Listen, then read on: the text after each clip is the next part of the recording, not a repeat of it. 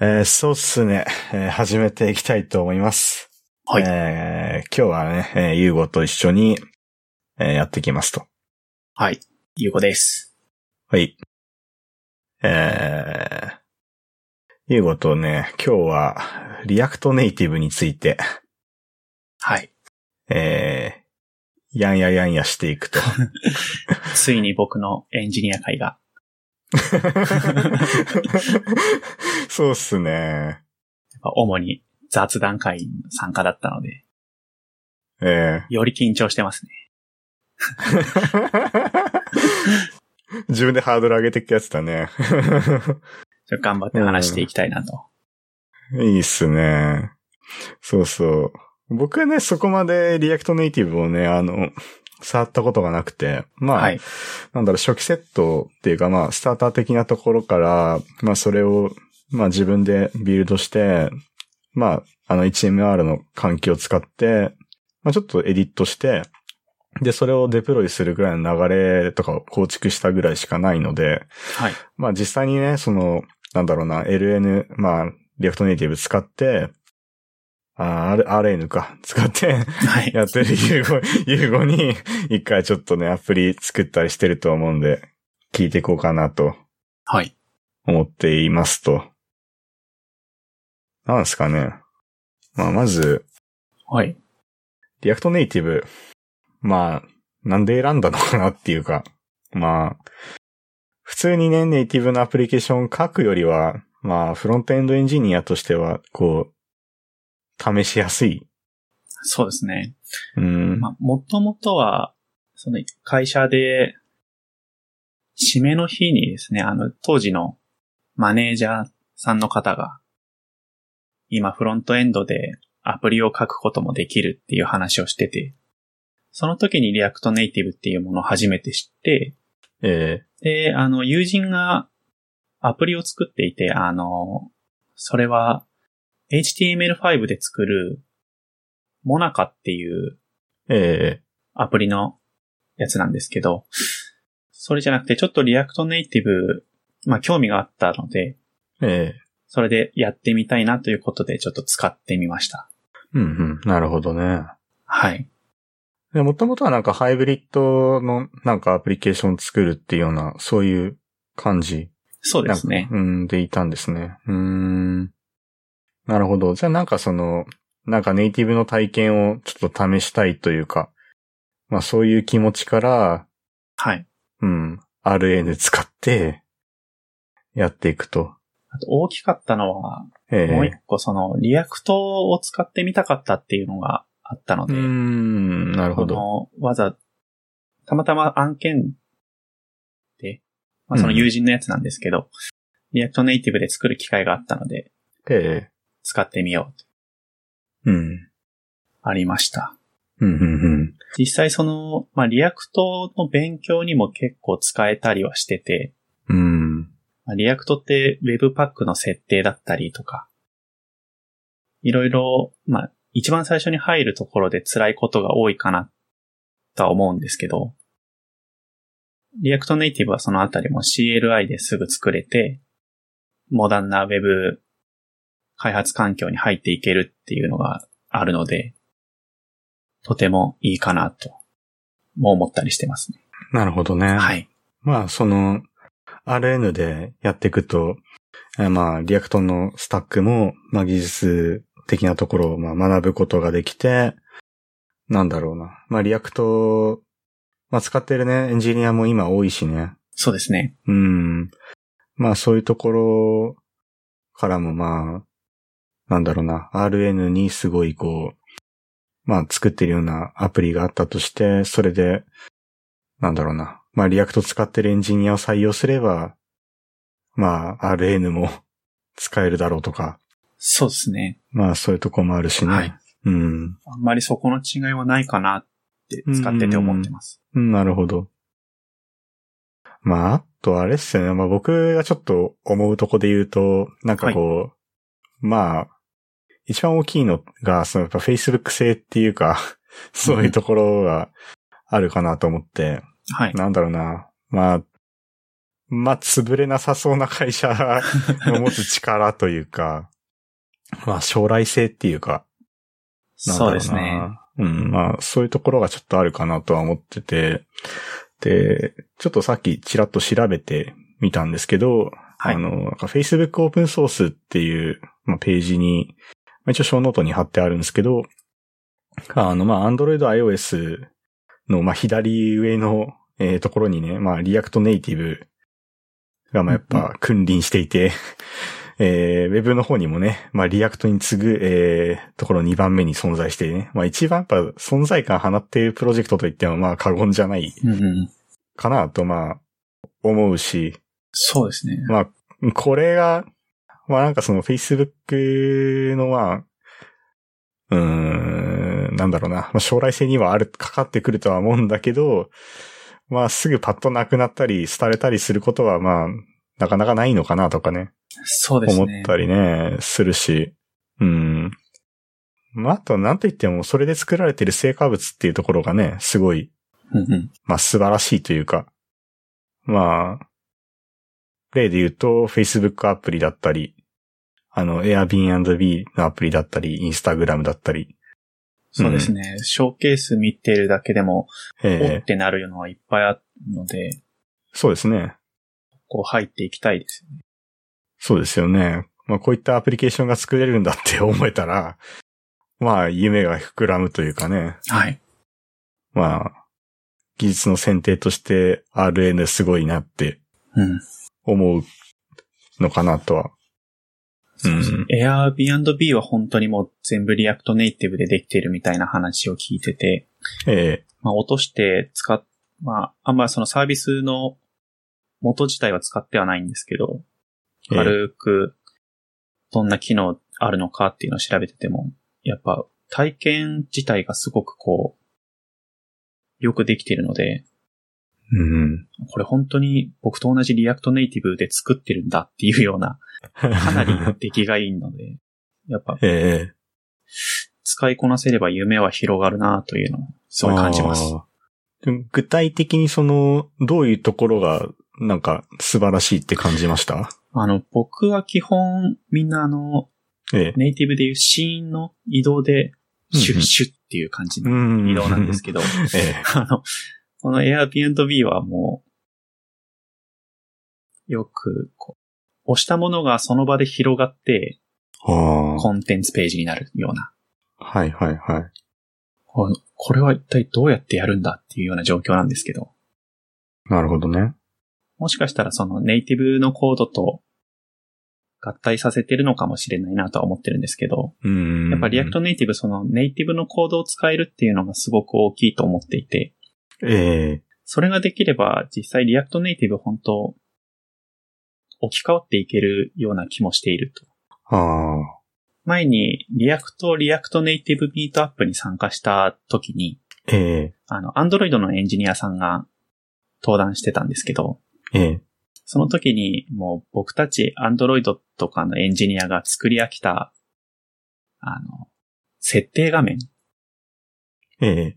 とか、もうこれはリアクトネイティブとかで共通化して書いてもらえればすごく楽になるので、いいかなと思いますというような話をしてて、まあ、確かにそれはいいかもしれないなと。で、インスタグラム自体も、えーネイティブコードとそのリアクトネイティブが共存して動いてるアプリのようなので、まあそういう風にやってるんだなっていうのも、へえす。ごくいいかなと。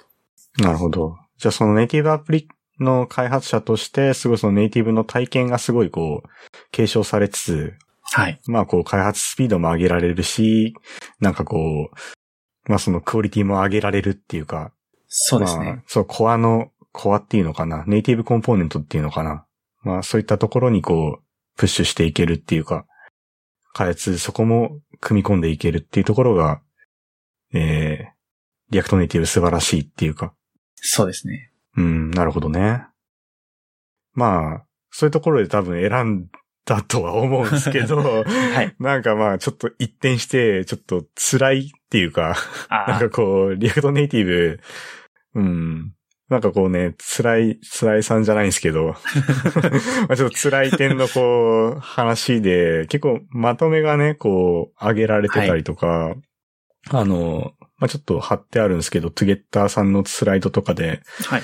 まあなんかその、ウェブ開発者がリアクトネイティブで開発から本番運用までして辛かったこととか、結構、まあ辛い話もあるのかなっていうところで、まあちょっと、まず、リアクトネイティブ開発の辛い点まとめみたいなところを、はい。ちょっと、なんか、順を追って話していけたらなとかってちょっと思うんですけど、そうですね。やっぱ辛い点は使ってても結構あったりはするんで。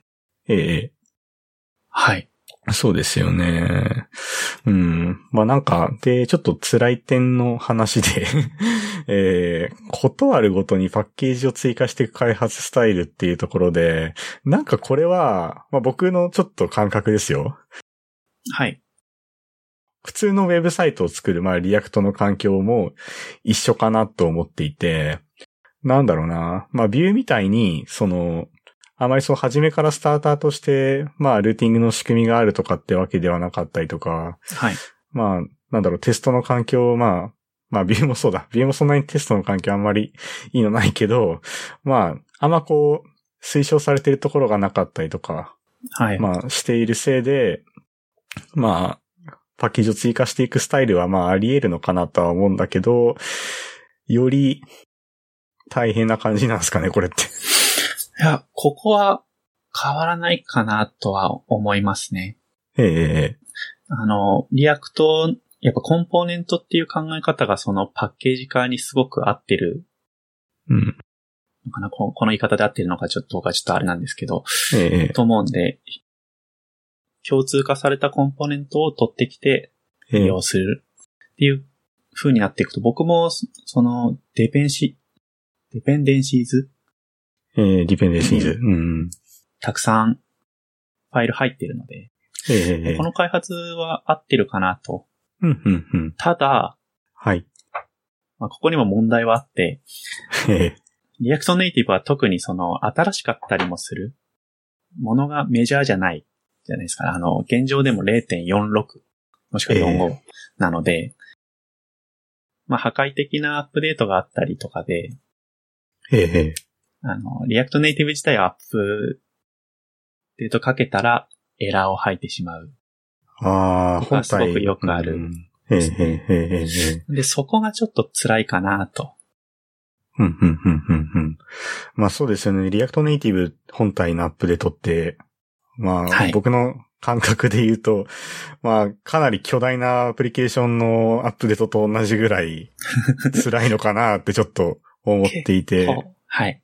えええっと、リアクトにプラスしてリアクトネイティブが乗っかってくるんで、ええ僕がその、もうリアクトネイティブのアップデートを一旦やめてしまったのが0.43からなんですけど、ええあの、そこで、あリアクトが、プロップタイプスと、ええあの、ククリエイトエレメントをうん、うん。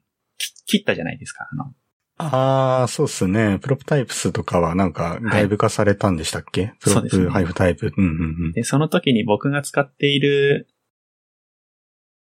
その、ライブラリーたちは、結構、ダメになってしまって、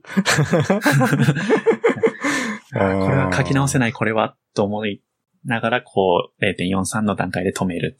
ああ。そういうの多いですね。 ええなんかね、プロップタイプスだったかな。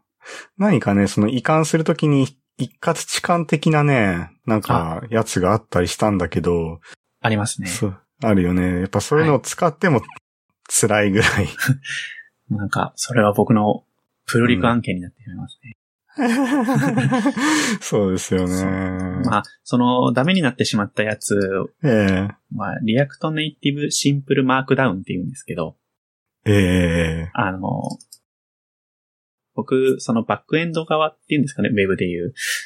それをワードプレスでやっていて、おうそのコンテンツ作るのにマークダウンで書ければ楽じゃないかなとうん 思ったので導入したんですけど、まあこれがバグだらけで、入。まあ、クリエイトエレメントで作られているっていうのもあるし、ほう。えー、P タグ的なものがあるんですけど、ええそれのカラーを変えると、H1 のカラーも変わると。ああ、なんか、それ、あれですね、その、ウィズウィグみたいな、 そうですねなんか昔のウィズウィグの、なんか、 バグみたいなはい、すごい、ちょっと、嫌なものを思い出しますね。何やってくれてんだよと思って、ええほとんどそれの中身は、あの、個人で上書いてしまっているんですけど、ほう。それでも、莫大な量があるので、えちょっとやってられないな、これっていうところで止めてしまっていると。えええそのあたりのつらみが、そのパッケージごとにやっぱいろんなバグがあったり、機能が足りなかったりするので、そこはちょっと辛いかなと。なるほどね。はい。うん、次、この記事で言うと、ウェブでのリアクトのライフサイクルメソッドがネイティブアプリにマッチしてるとは言えないって書いてあるけど、はい。まあ、なんですかね、まあ、まあそもそもね、まあさっきちょっとやっぱりリアクトの勉強で使ってるって話はあったけど、なんですかね、まあ、結局、まあ、ウェブとね、そのアプリケーションっていうのは、まあ、些細なところの挙動っていうのはやっぱ違うわけで、うんうんうんまあなんだったかな。そのリアクトの方の、なんだ、えっと、まあウェブ側の方で、えっと、リアクトネイティブっぽく書く、えー、パッケージも確かあって、そうそう、あーちょっと前に調べてたフェノミックとかではそれ使ってたりするんですよね。はい。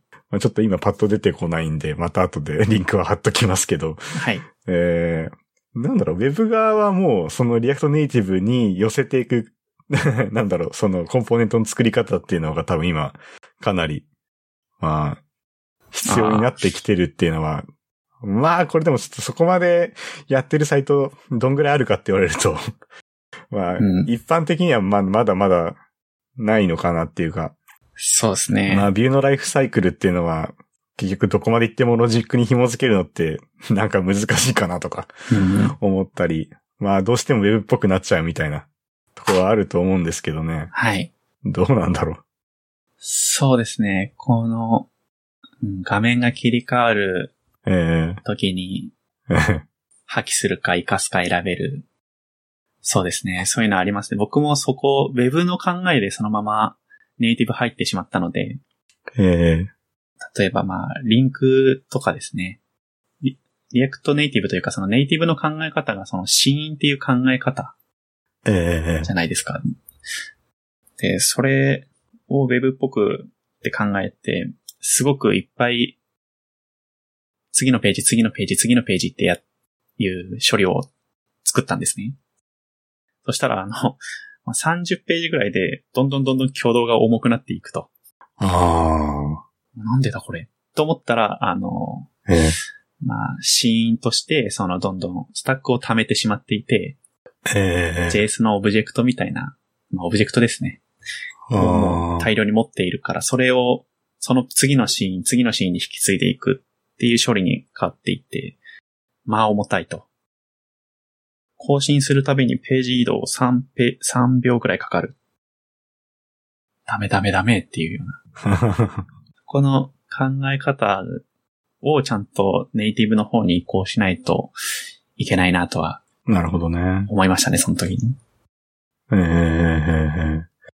なんですかね。まあ、あの、ネイティブのアプリケーションを作ってる開発者としてだと、なんかこう、まあメモリの解放だったりとか、まあメモリ管理ですね、を、まあ、いかにどうするかとか、そういう話になるんですかね。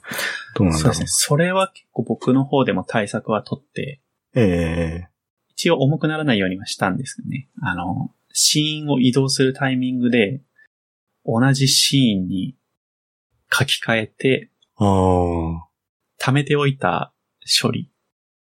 まあ、その JS でいう、なんだろうな。まあ、なんか遅延処理で、次のページへ移行する処理を遅延させていたものを呼び出すっていうあ、はあはあそうすることで、あの、シーンをリセットして次のシーンに行くことができる。ああ。戻ることはできなくなってしまうんですけどね。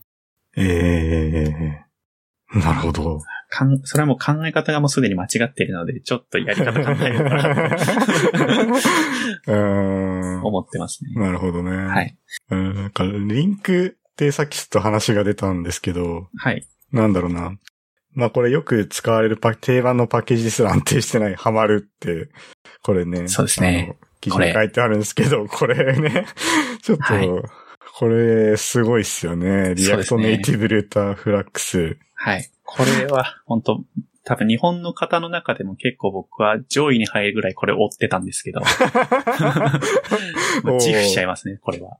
おー。いや、ほんとひどくて、えあの、3.38.0が、え、え本当ギリギリだったんですね。そっからのアップデートがもうひどくて、え、ええっ、と、急にリアクトネイティブのバージョンを指定したコードに変わって、アップデートしたら動かなくなるっていう、もうほんとみんながみんな動かなくなっちゃって、ほう。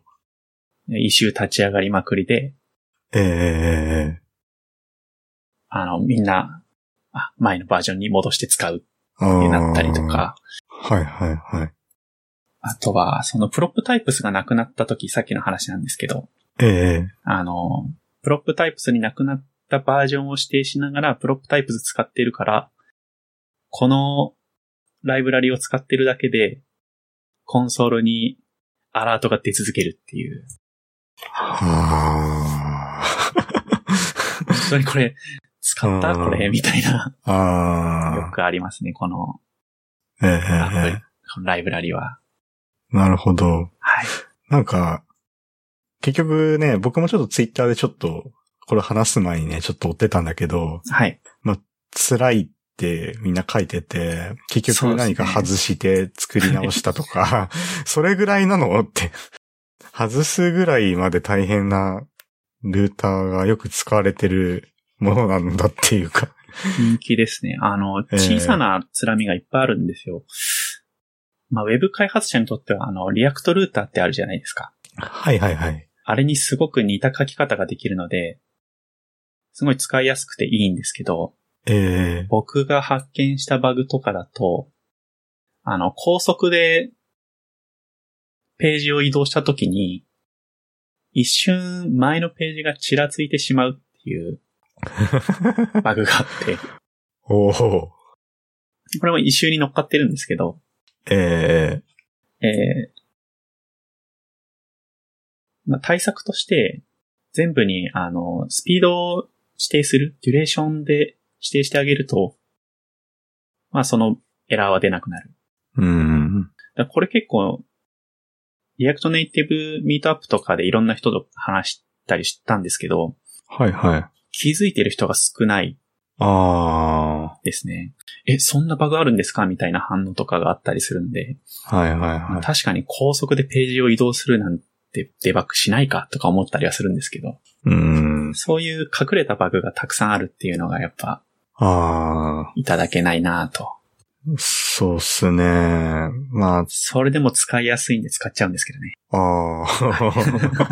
まあこれ以外にあんまり選択肢がないっていう、そういう感じなんですかね。それとも、当時ですね、え今はあの公式がリアクトナビゲーションっていうやつを使えっていう風にドキュメントに書いてくれてるんで、今だとそっちを使ってる人が多いかなと。ああ。思います。なるほどね。ただあの日本の記事だとリアクトナビゲーションの記事は少なくて、うん うん。このリアクトネイティブルータフラックスの記事の方が多いんですね。なんで初心者の方が、ちょこれ使いましたっていうのとか結構見てて、ちょっと良くないなーっていうのを。 なるほどね。はでそういうやっぱ公式の情報とかもまあ追いつつ、そうですね。えーやっていかないとまあ、あかんと。あかんですね。なるほどねはい。うん。まあ、資料が英語しかないっていうのはね、これはまあ、読めよって話なんで、ち そょうっとですね。飛ばすとして、気づいたら、石読んでる。 ははこれもね。いやあー、ーそうっすねちょっとね、なんだろう。まあ僕ちょっとさっきリアクトネイティブのリポジトリ見て、一周いくつかちょっと見てみたんだけど、えーはい1104ぐらいあったかな ?7 だったかなまあ、1100オーバーなんですよね。いっぱいありますね。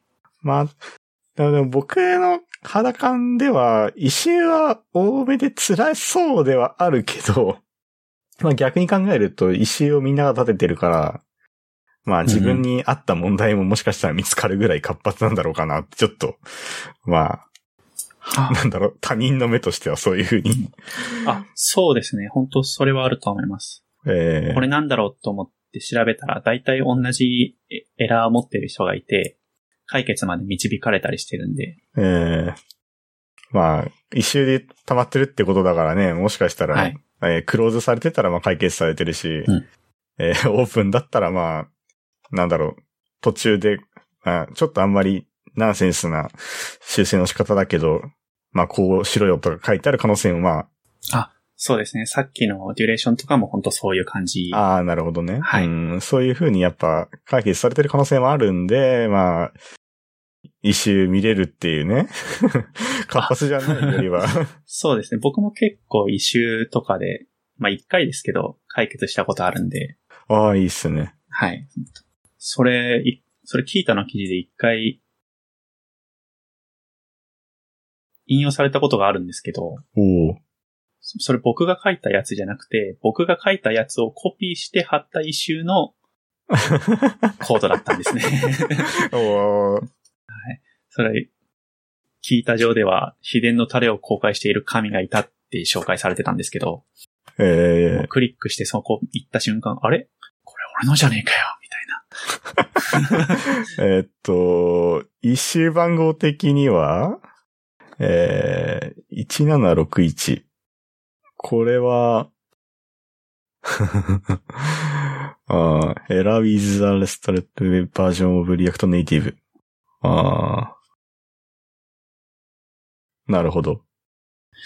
これ、あゆうごさんも書いてますね、コメン ト。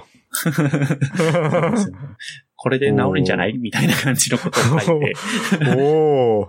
いや、治ったイエーイみたいなのが、その、え ー3、三個ほどグッジョブマークついてるんですけど、本当ですね。この引用先のやつはグッジョブマークが21、ええニッコリマーク3、なんか、誕生日クあーラッカーが6のハートが4。ああ、すごいね。なんか、 そっちの方が、 なんか、ダメージがすごいですよ。ああ、なるほどね。これを聞いてる皆さんが、ああ、これは優子がやったんだっていうのを秘伝のタレを作ったのは僕だ と。えーなるほどね。ちょっと古いですけどね、これは。なるほどね。はい。いやー、いやー、それにしてもね、この、エレクトネイティブルーターフラックスの、えーちょっと貼ってくれたコミットがね、はい。 V4Docs クローズ のコミットを、ちょっと、これなんか、え、コミットってちょっと今、 なんこか、れ、ほんと乱暴ですよね。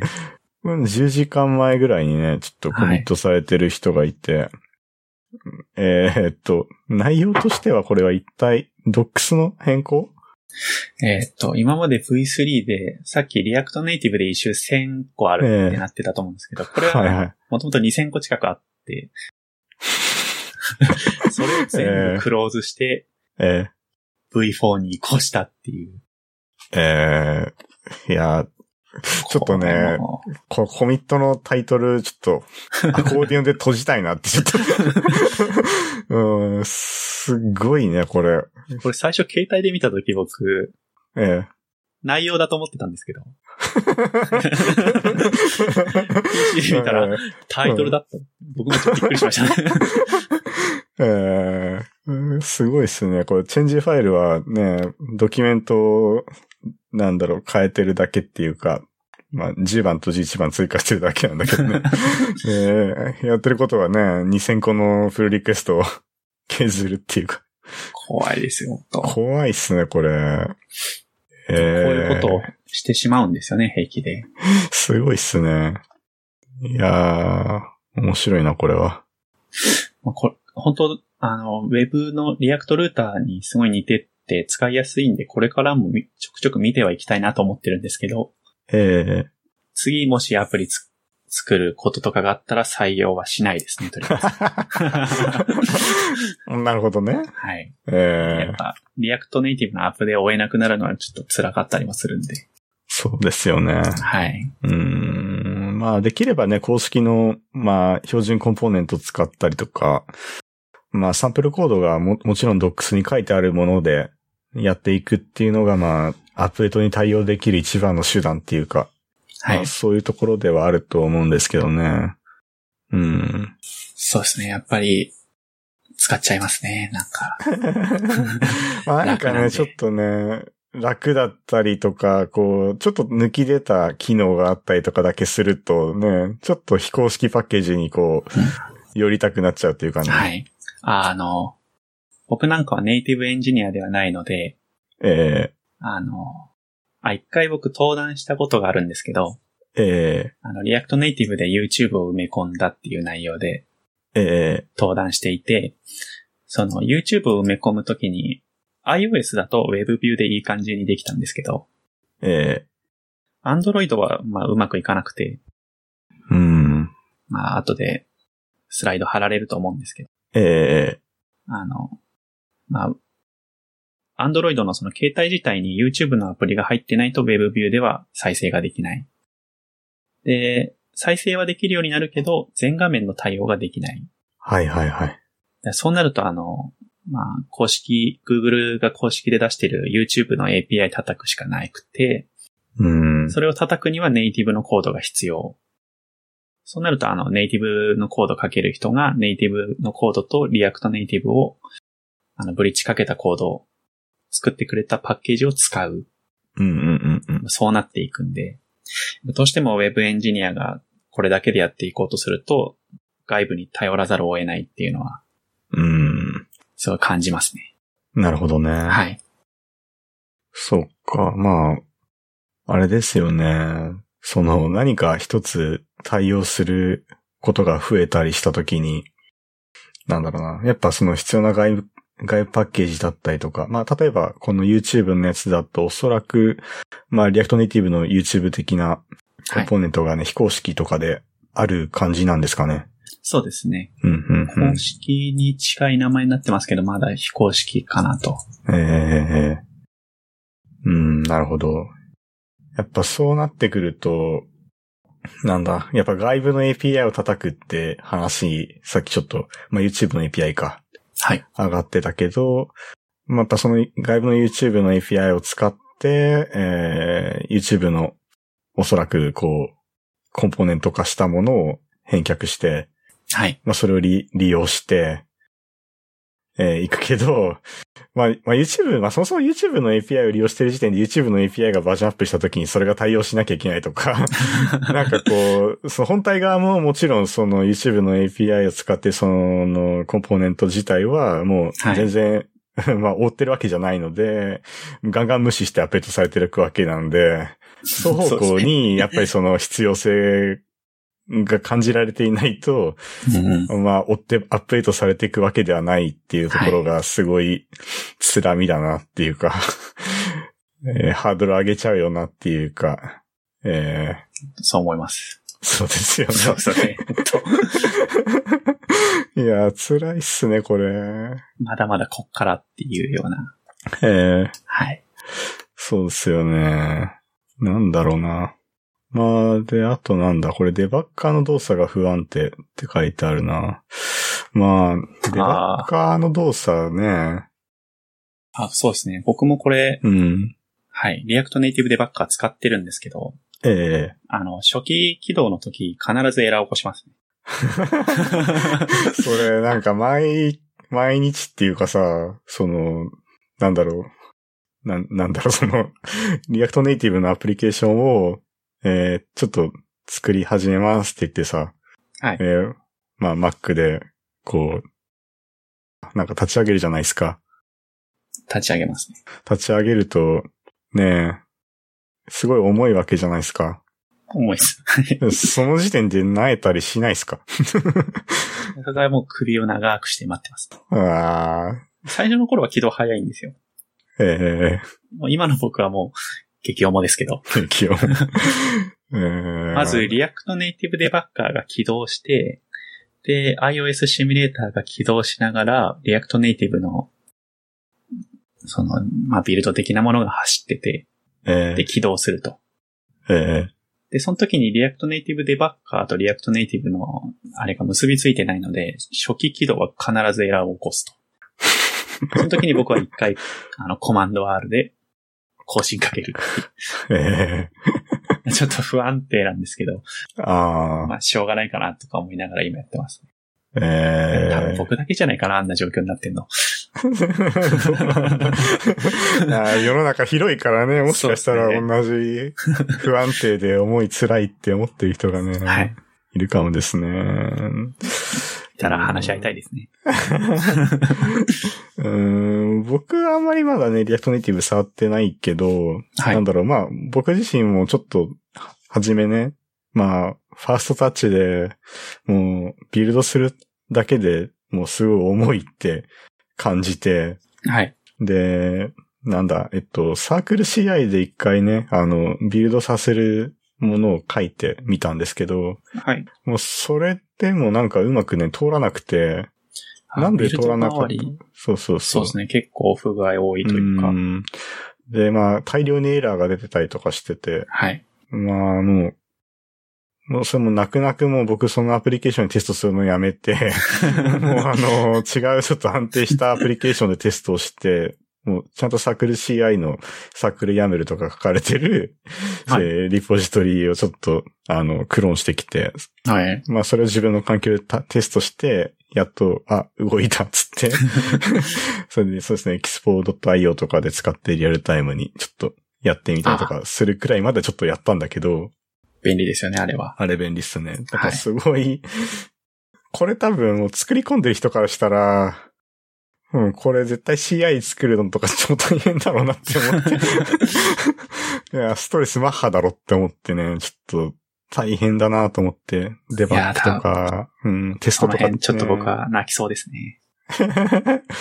えー、メンテナンスね。はいえー。ビルドり。周りは僕も一回テストでビルドしたことがある程度なんですけど、えなんか、まあ、リアクトネイティブのコードだけ書いてる分には全然ビルド通ってくれて、ー、え一回あったのは、あの、iOS のバージョン管理システムというか、パッケージ管理ですかね、あれは。ココアポー、はいはいはいはいはい、ポッツを。うんうん。使って、あるコード、そのネイティブのコード引っ張ってきて、自分でブリッジ書いたやつを使ってたんですけど、おーその、Swift の問題かもしれないんですけど、Swift のせいで、えー、確認、あの、シミュレーターを使って確認することはできるんですけど、うんうん。ビルドができないっていうあ問題があって、あ、はいはいはい。全然そのあたりのネイティブコードに詳しくないので、あもう泣く泣くそのココアポッツ消して、あ、あ全然もう自分でブリッジ一切書かないで作るっていう。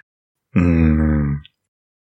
調べてるとなんか Swift のせいっぽいんですけど、はいはいはい。その辺がね、やっぱネイティブに精通してないとあ辛 いな。さっきから僕ネイティブに精通してないと辛いっていう話も何回かしてますね。あ。いやーでも、そう思いますね、すごいそう。ですね。うやっぱん Web から来た人だとここが。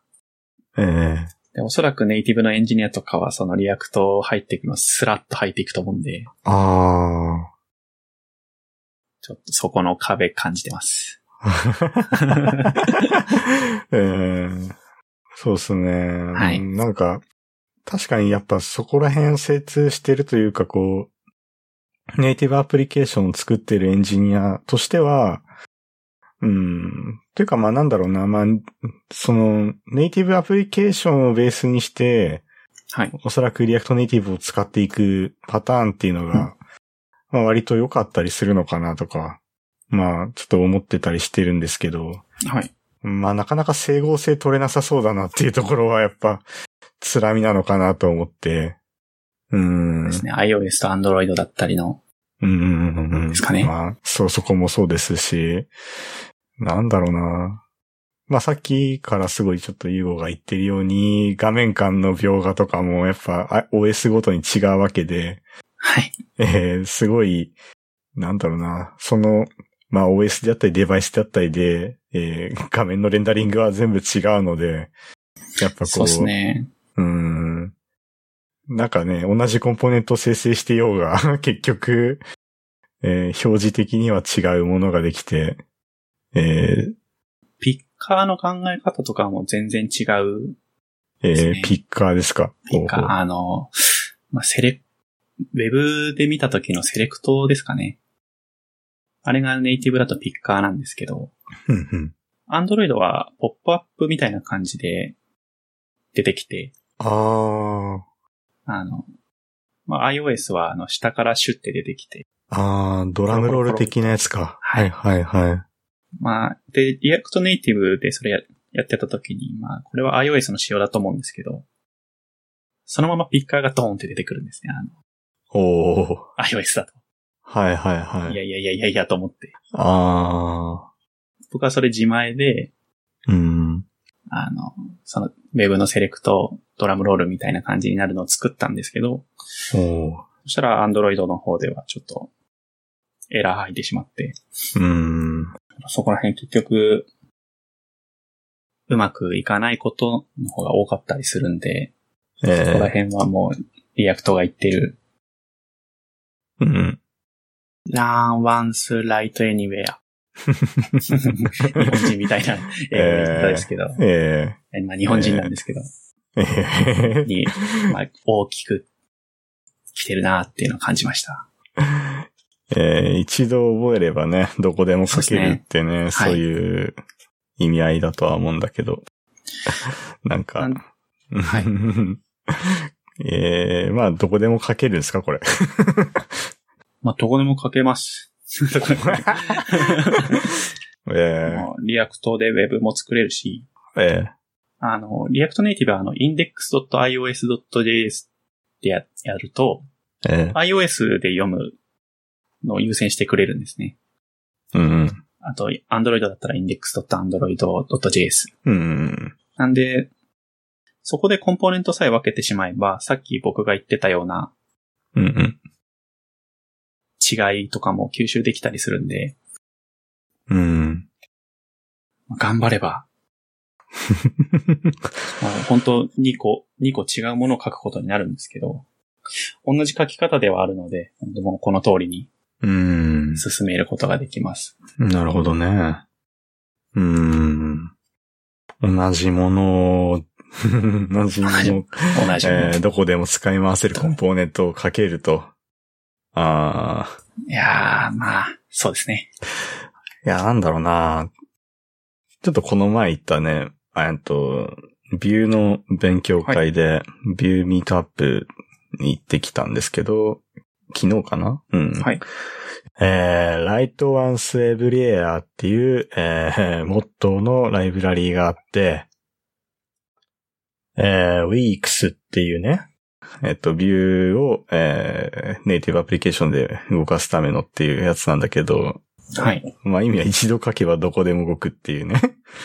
意本当味なん大だきけく出ましたよど ねね。。すごいと思って。いやーなんか、ちょっと前に Java の思想で、まあ Java、Java の、まあちょっと前っていうかだいぶ昔から Java っていうね、はい言語では Light One、えー、Light Once Run、えー Anywhere っていうね、はい。 えー言葉があって、まあ、どちらも結局幻想を見てるなってちょっ とまあなんかちょっと、うーん、うーん、なんだろう、それ言うくらいだったらまだなんか RN のね、そうですね。うん言葉の方がちょっと強みがあるっていうか、えー、まあ、現実的だなって。 はい。うーん、やっぱ UI の話で言ったときに、え iOS と Android の適切な UI って違うじゃないですか。ー、そうですね。なんで、もう同じものにするのはもう不可能だっていうふうにえ考えてた方がいいんで、ー、えーやっぱリアクトネイティブの考え方の方がちょっと合ってるかなとは思ったんですけど、うん、僕がそのビューの Weeks ですかね。ウィークスアイ。まともに触ってないので、まだそんな強く、えーそんなものとか言えないので、えちょっと触ーってみたいなとは思ってます。はいはいはい。まあ、ウィクスに関してはね、またあの、ちょっと今日反応ないんですけど、風間と一緒に、はいえ。ー、まあ、Vue.js 東京 V ミートアップ、えーはいこれ行ってきた話をちょっとしたいですね。うんそうですね。その時にちょっと Weeks の話もできればなとは思うんですけど、うーん、なんだろうな。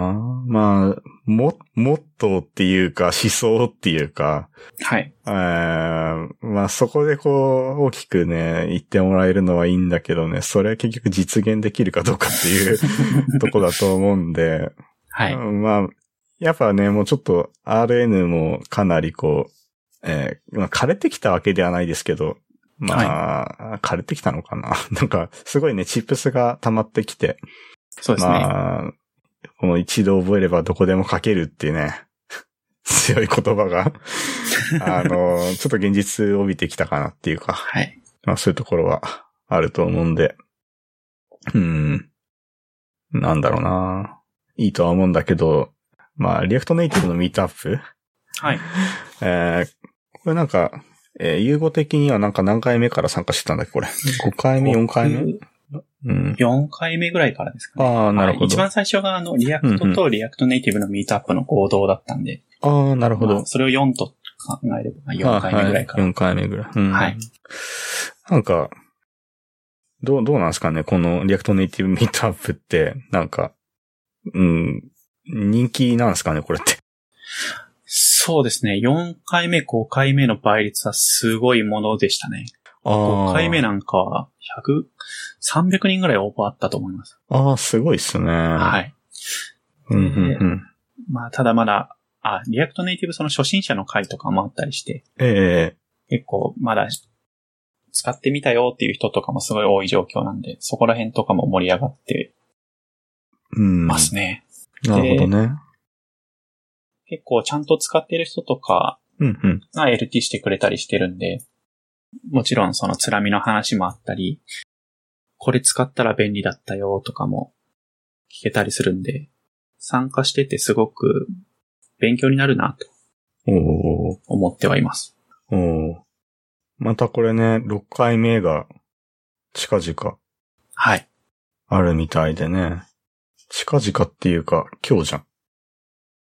あ、これ抽選が今日か。あ、そうですね。 12だから来週か。あ、違うか。あ、来週だね。来うー週。ん。ほんとちょっと前に一般参加で抽選入れたとこなんですけど、えまだ埋まってないですからね。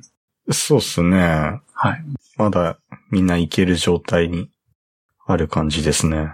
うーん、今、だその前回のし5回目の時とかはもうこの段階でもう完全に埋まってたので、ええちょっと盛り上がりも冷めてきてるかなとは思いました。ああ、なるほどね。はいうーん。まあでもね、すごい楽しそうな感じで。そうですね。うーん。うん個人的にも今あんまり盛り上がっちゃってても、うん。その現段階で抱えてるつらみの解消ができなければ、みんなここでやめてっちゃって、ああ、本当に良くなってきた時に、えーでもあれ、ああだったからな、みたいな、そういうマイナスのあれでええ人がいなくなっちゃうのもすごい嫌だな、とは思ってるんで、ええちょっと落ち着いてくれてよかったかな、って勝手に思ったりしてますね。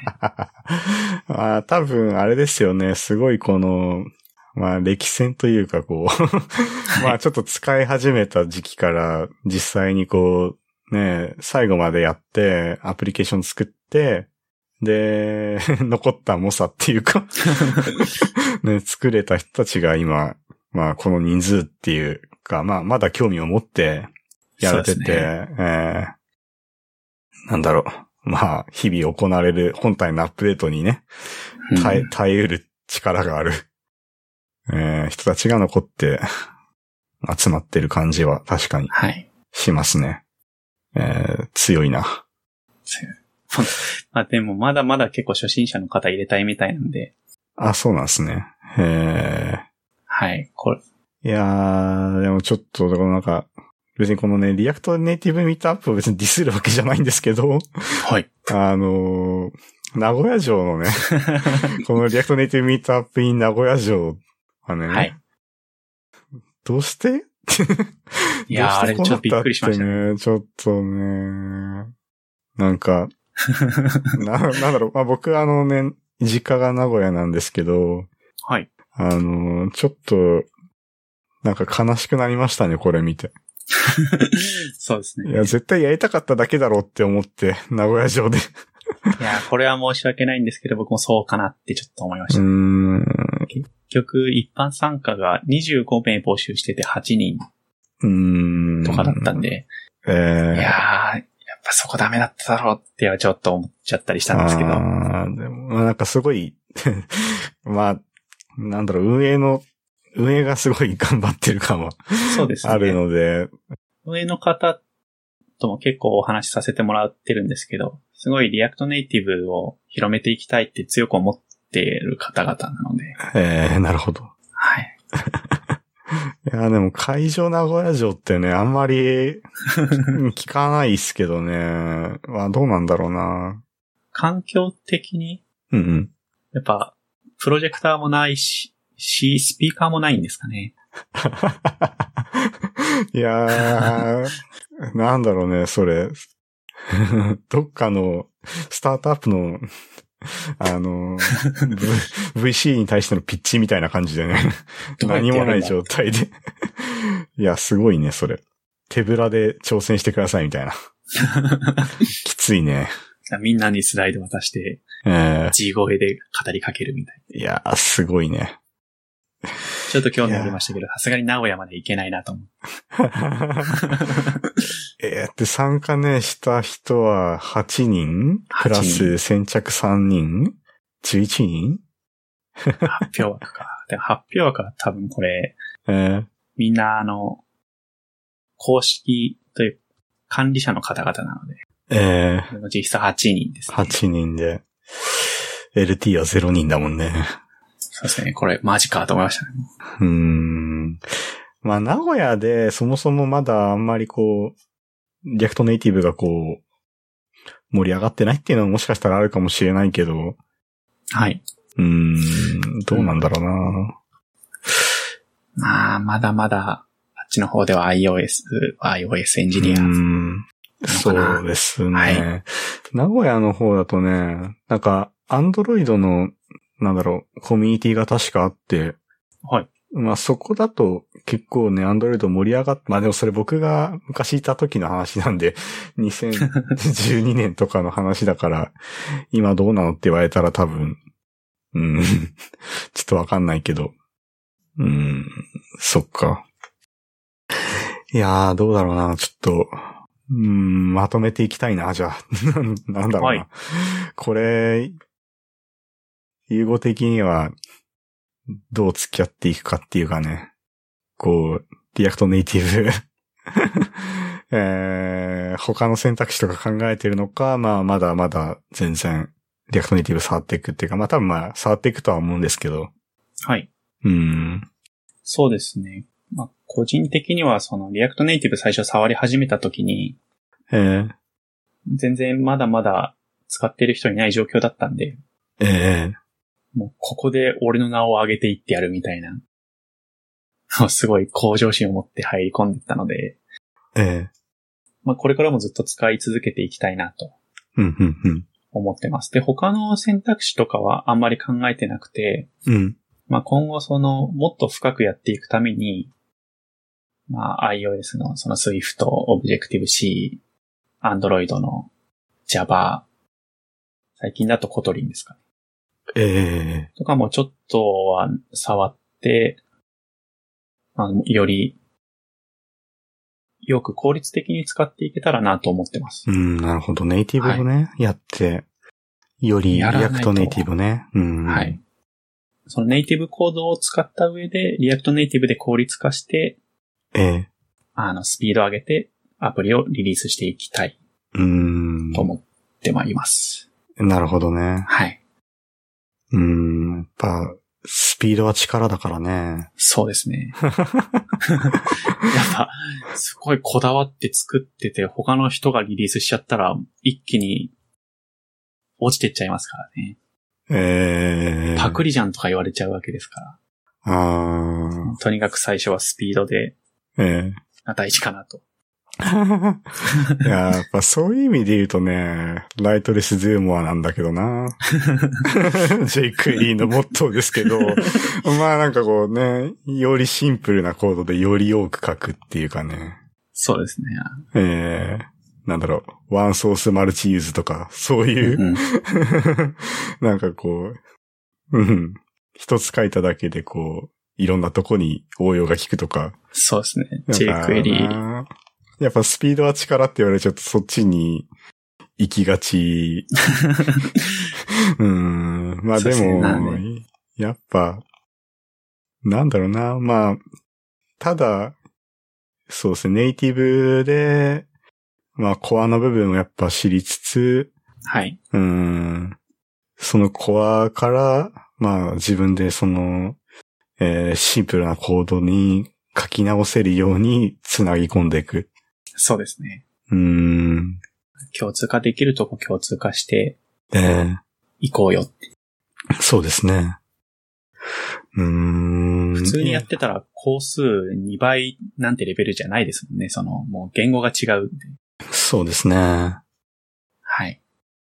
もう究極に頑張れば、その、まあ、リダックスとか使って、そこのロジックだけはもうビュー絡んでないから、リアクトのウェブアプリでも使えるえとかになっていって、ーうんうん。で、さらに、まあ、これはちょっとリアクト関係なくなってきますけど、えあの、BFF でバックエンドフォーフロントエンドとかーえ流行ってるじゃないですか。ー流行ってますね。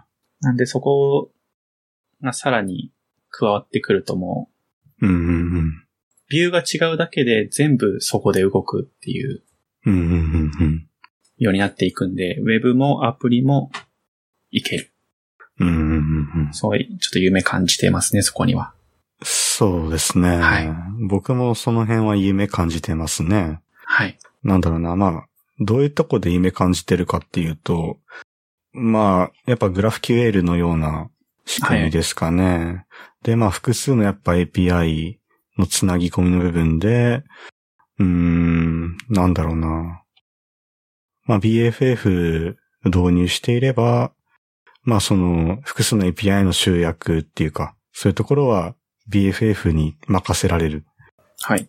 うん、ところもあるので、なんだろうな。うん、まあ、バッチのリクエストとか、はい。そういうところを集約できるんじゃないかなとか、まあ、バックエンド的なところ、あんま考えたくないって いうか、まあ、まあ、そういうちょっと単純なあれもあるんだけどう、んうん。うん。まあ、そうそう、昨日のね、その Vue.js のミートアップでもちょっと、やっぱ Firebase 使ってるアプリケーションが本当多くて、はい。えー、すごくね、まあ、バース、まあ、バースもそうだし、あの、はいファイアベースのクラウドファンクションズで、はバいー。ス的なとことかで、うーん、そうですね。まあ、課題はちょっとあるにしても、かなり、えー、まあ、バックエンドを、まあ、んまあ、意識しないっていうか、まあ、まあ、少ないコストで、えー、まあ、クラサバー 分けながら作れれるっていう、まあ、クライアントに集中できるっていうか、そうですね。そういうところがすごいね、魅力に感じているので、はい。えー、なんだろうな。まああんまりこう課題でね、キャッシュどこに持つかとかそういうの考えたくないんだよね。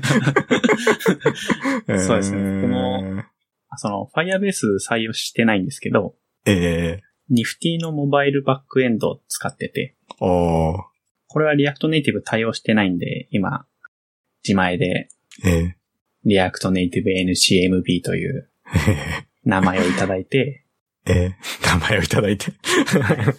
えオープンソースで公開してるんですけど、はいはいはい。うーん、まあ、そういうのとかうまく使って、え本当楽にできてったらなと。ー、あーコストもすごく安いですからね。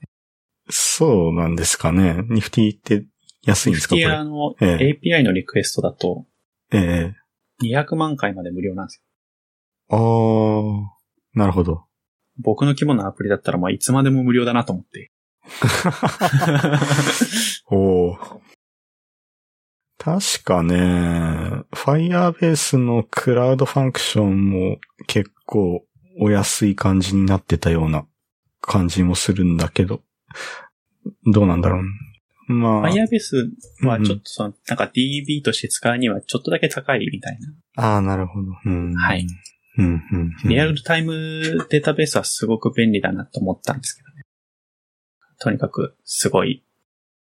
で、リアクトネイティブにも公式に対応してるんで、ええやっぱいいですね。うん。うん、ただ、あの、会員登録の機能があるんですけど、うん。あれはメールアドレスとうん、うん。 SNS のオースだけっぽくて、あ僕はもっといっぱいいろんな情報をユーザーから欲しがってたので、あ。 そう。これはダメだ、と。ああ。なるほどねで。そこでニフティさんになりましたね。 そうっすね。Firebase ホスホスティングの方ね、ちょっと僕、少しだけ使ったことがあって、はい。うん、こっちはね、すごい良かったなっていうか、まあ、いいなって思って。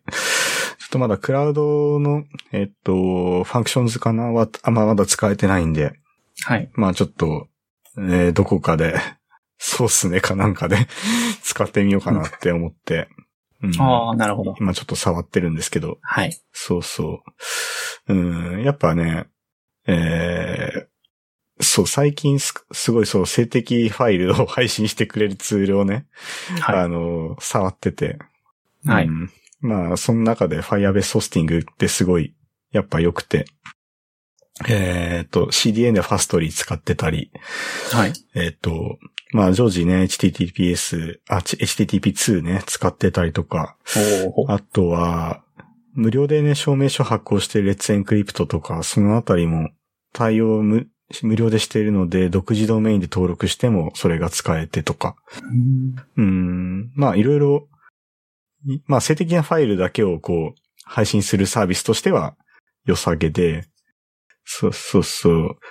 まあ、ちょっと前にね、あの、ソスネもネットリファイだとか、はい。まあ、あのあたりすごい試したりとかしてたんだけど、うん、まあ、なんだろうな、いろいろクラウドの、えー、そうですね、クラウドファンクションズとか使っていったりとか、まあ、リアルタイムデータベースもそうですけど、Firebase にちょっと乗っかるんだったら、やろっかなって今。あ、そうですね、クラウドファンクションズは200万コールまでは無料で今、えー、お、こっちも。多いっすね。うん。この辺の無料感、すごい優しいですよね。 優しいっすね。 優しい。あーただやっぱ無料プランだと、Google のネットワークからは、えっと、アクセスできない、まあ、外からはアクセスできない状態にあるらしいんで、まあ、ユーゴみたいに いろんな情報を引っ張ってきたいと か、そういう人には向いてないのかなとか、うん。正しかったですかね、これは。正しい選択だったのか なうまあん。おかげで自分でライブラリ書くっていうことになったんですけど、ええまなあるほどね。勉強になってるんで、うん。いいかなと。はいはいはい。あ、いいっすね。まあ、またその、ニフティの方のディポジトリもちょっと貼っておくんで ね。さあ、お願いします。宣伝。うん。ソースは見ないでください。 どこかなんか参考にしたとことかあるんですかほら、あんまないあっすかんあんまないですね。おちー。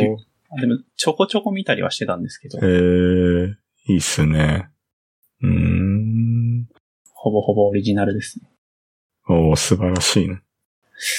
うん。まあねちょっと今でも、えー、なんかに、同じようなコードいっぱい書いちゃってるところがあるので、えー、そこをせっかくクラスベースの書き方ができるんで、うん。まあうまく使って、余分なコード消していきたいなと。なるほど。もうすぐ触ってなくて、さ1ヶ月経っちゃうんで、そちょっとそろそろアップデートかけようと思ってます。なるほどね。やっぱアップデート大事だからね。大事ですね。い 今こ、この時を逃したら。なんだよってなっちゃうんで。確かにね。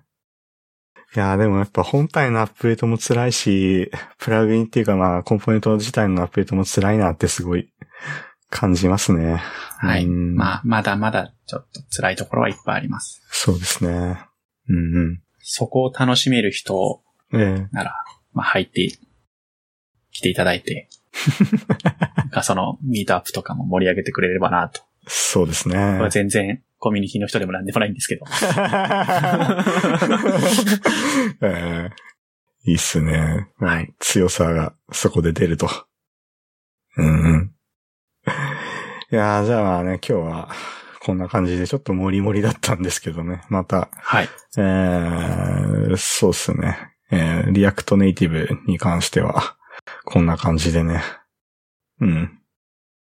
まあまた、なんだろうな、進捗とかあれば、また、技術的な話をね、はい。えー、融合できることが今日証明されたんでね。そこが、えー、そう、辛いさんを知らないうん。優子ではなくなったところ で。そうっすね。ちょっと、 えー、辛いさん使ってね、また、登壇してほしいっすね。そうですね。今回ちょっとタイミング早かったから、諦めたんですけど、次とかああ。出たいなと思ってるんで。いいっすね。はい。えー、じゃあまた、えーはい何か進捗があったら、話しましょう。はい。お願いします。はーい。えー、じゃあ今日はこれで終わります。ありがとうございました。